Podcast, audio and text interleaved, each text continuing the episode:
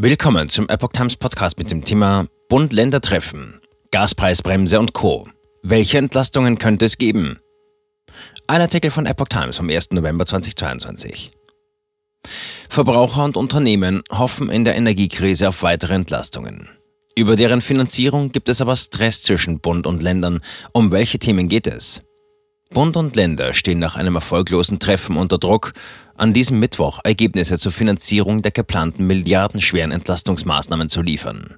Die Menschen wollen endlich wissen, welche Entlastungen es in den kommenden Wintermonaten geben wird, sagte Schleswig-Holsteins Ministerpräsident Daniel Günther vor dem neuen Termin mit Bundeskanzler Olaf Scholz der Welt. Eine weitere Verzögerung, ein weiteres Verschieben von Entscheidungen wäre absolut inakzeptabel. Mecklenburg-Vorpommern forderte Verlässlichkeit und Planungssicherheit für die Verbraucher. Beim vorigen Treffen waren die Regierungschefs von Bund und Ländern Anfang Oktober ohne Einigung auseinandergegangen. Dabei ging es nicht nur um die geplante Gaspreisbremse, sondern auch um die Nachfolge des 9-Euro-Tickets, die Aufnahme von Flüchtlingen, das Wohngeld und die Finanzierung von Krankenhäusern. Die Länder kritisierten den Bund, weil er Entlastungen beschlossen habe, ohne mit ihnen zu reden, obwohl sie Milliarden aus den Länderhaushalten beisteuern sollten. Sie verlangen Zusagen zur Flüchtlingsfinanzierung und Geld für den Nahverkehr, um im Haushalt genügend Luft für ihren Anteil am Entlastungspaket zu haben. Was sich seitdem getan hat. Die Bundesregierung hat Ideen vorgelegt, wie Gas- und Strompreis gedrückt werden sollen. Der Bundestag hat dazu bereits Schulden von 200 Milliarden Euro genehmigt. Die Länder hatten zuvor kritisiert, keiner wisse, wofür genau das Geld genutzt werden solle. Außerdem präsentierte die Bundesregierung Prognosen zur wirtschaftlichen Entwicklung und den Steuereinnahmen. Ergebnis die Wirtschaft steuert in eine Rezession. 2024 soll es aber wieder aufwärts gehen. Die Steuereinnahmen fallen wohl höher aus als gedacht, sind laut Finanzminister Christian Lindner aber schon weitgehend verplant. Die Länder werden laut Schätzung kommendes Jahr allerdings eine Milliarde weniger einnehmen als noch im Frühjahr gedacht. Pläne für Gaspreisbremse. Bürger und Unternehmen sollen in zwei Schritten von den hohen Energiekosten entlastet werden. Zum einen übernimmt der Staat mit einer Einmalzahlung den Dezemberabschlag. Wie am Dienstag bekannt wurde, soll für Privatkunden zudem ab März möglichst auch rückwirkend zum Februar eine Preisbremse gelten. Für 80 Cent des Vorjahresverbrauchs soll der Preis dann auf 12 Cent pro Kilowattstunde gedrückt werden. Wer mehr verbraucht, muss mehr bezahlen. Haushalte mit höheren Einkommen sollen die Staatshilfe als geldwerten Vorteil versteuern. Den Ländern ist der Märztermin viel zu spät. Sie fordern günstiges Gas für Privathaushalte zum 1. Januar, so wie das bisher nur für große Industriekunden vorgesehen ist. Andere Entlastungen bei den Heizkosten.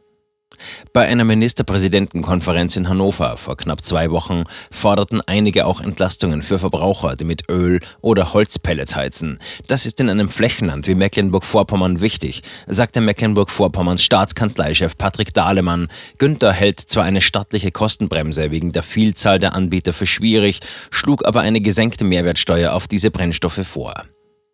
Nachfolgelösung für 9-Euro-Ticket. Seit Monaten besteht Einigkeit, dass es nach Ende des beliebten 9-Euro-Tickets ein bundesweites Folgemodell geben soll.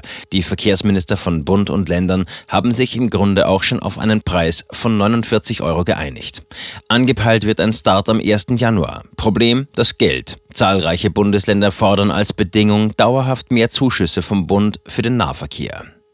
Wie aus einem Beschlussvorschlag des Kanzleramts für die Ministerpräsidentenkonferenz hervorgeht, will der Bund den Ländern nun ein neues Angebot machen.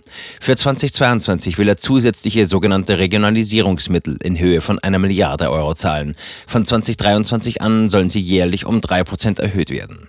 Fraglich ist, ob dies den Ländern ausreicht. Sie hatten für dieses Jahr 1,5 Milliarden Euro mehr gefordert und zusätzlich für dieses und das kommende Jahr je 1,65 Milliarden zum Ausgleich der hohen Energiepreise.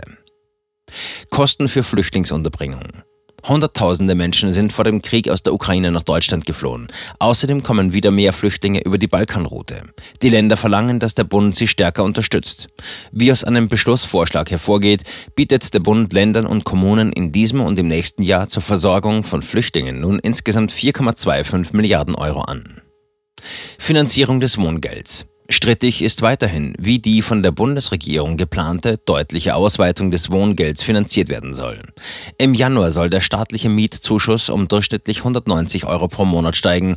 Außerdem soll er an 1,4 Millionen Bürger mehr gezahlt werden. Bisher wird das Wohngeld je zur Hälfte von Bund und Ländern finanziert, doch die Länder wollen nicht länger mitmachen.